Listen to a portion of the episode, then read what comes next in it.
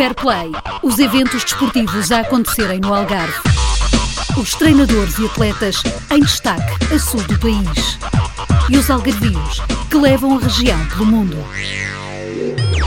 Quartas, ao meio-dia e às quatro e meia da tarde. Fair Play, o desporto na tua rua. Com Rafael Duarte. Chegou do desporto com mais um Fair Play. Hoje destacamos as 4 horas de Portimão que se realizaram no passado fim de semana no Autódromo Internacional do Algarve.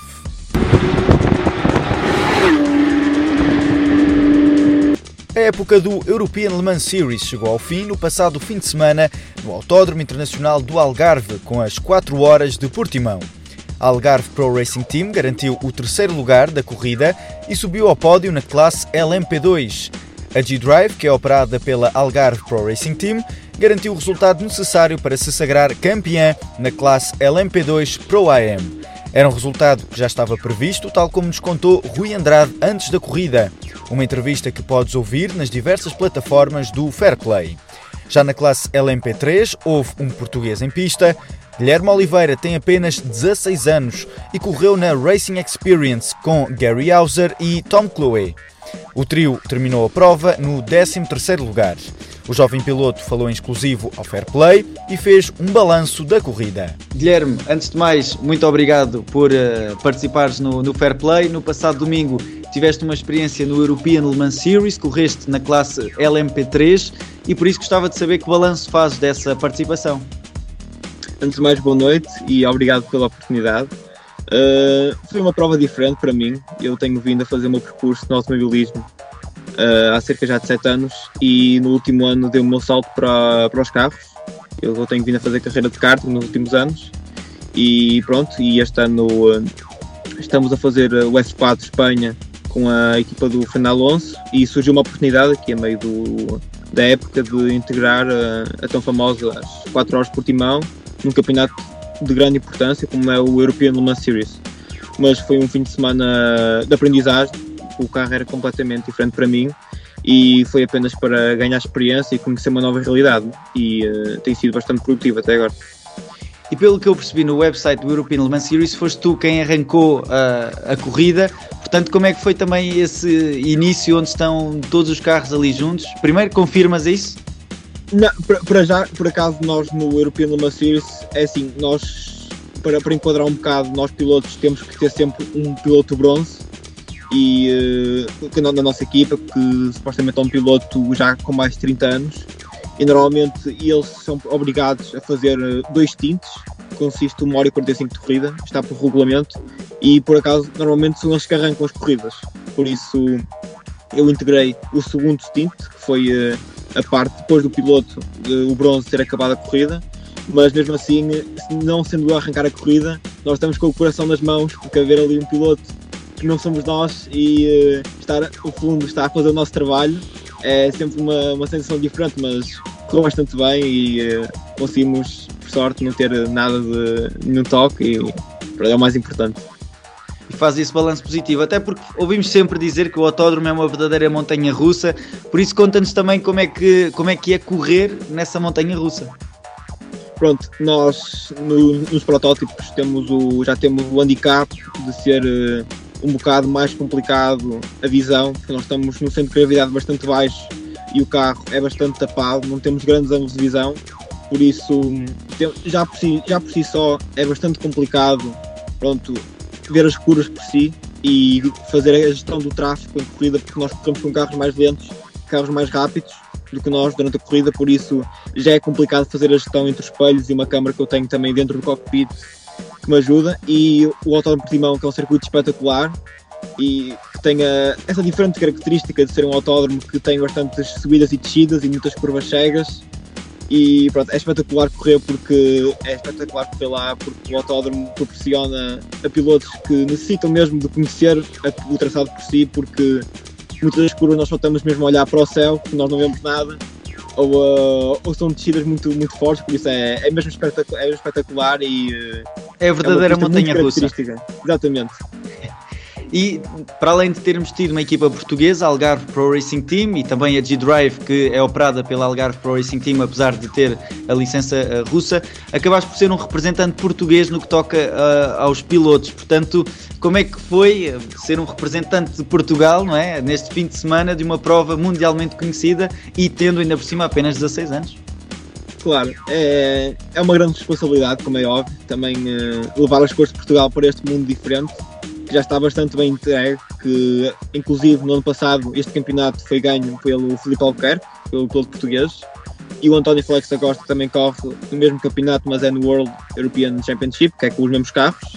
Por isso é um campeonato que está muito bem entregue em termos de pilotos portugueses, com de grande nível, e uh, ter a possibilidade de ser o único português numa prova tão importante como foi as 4 horas de Portimão é sem dúvida uma grande responsabilidade e uh, o que torna a minha experiência ainda mais especial. Guilherme, e quando surgiu esta oportunidade, como é que reagiste? Isto foi tudo uma coisa muito em cima da hora porque eu tinha acabado de vir a minha prova de Jerez, da F4, e a Racing Experience lançou uma oportunidade de, de fazer esta prova o que foi, eh, foi eu, eu, fiquei bastante contente porque não era uma coisa que eu estava à espera e uh, ter, ter a possibilidade de tomar contacto com um carro diferente daquele que eu estava habituado também foi uma coisa que me deixou bastante feliz por isso foi uma, foi uma surpresa bastante agradável e que eu também uh, desfrutei bastante. E eu estive a analisar o teu currículo e é incrível, porque apenas com 16 anos já um currículo vasto no que toca aqui a, ao automobilismo, por isso, como é que esta aventura começou e como é que tem sido este, estes anos? Pronto, isto vem, eh, isto já vem de alguns anos para trás, já, vou na minha época, já, já vão 7, 8 anos neste, neste mundo. Eu comecei no karting quando tinha cerca de 9, 10 anos e eh, pronto, isto veio tudo por. Eh, foi, tudo muito espontâneo. Eu sempre fui um miúdo que gostou muito de Fórmula 1 e de carros. Então um dia demos aquela experiência de ir a um cartódromo ali em Espinho, indoor, de experimentar um karting, um karting de aluguer, e eh, de nada isto passou de um hobby para um vício e depois a coisa foi se tornando mais séria e pronto, aqui estamos hoje em dia.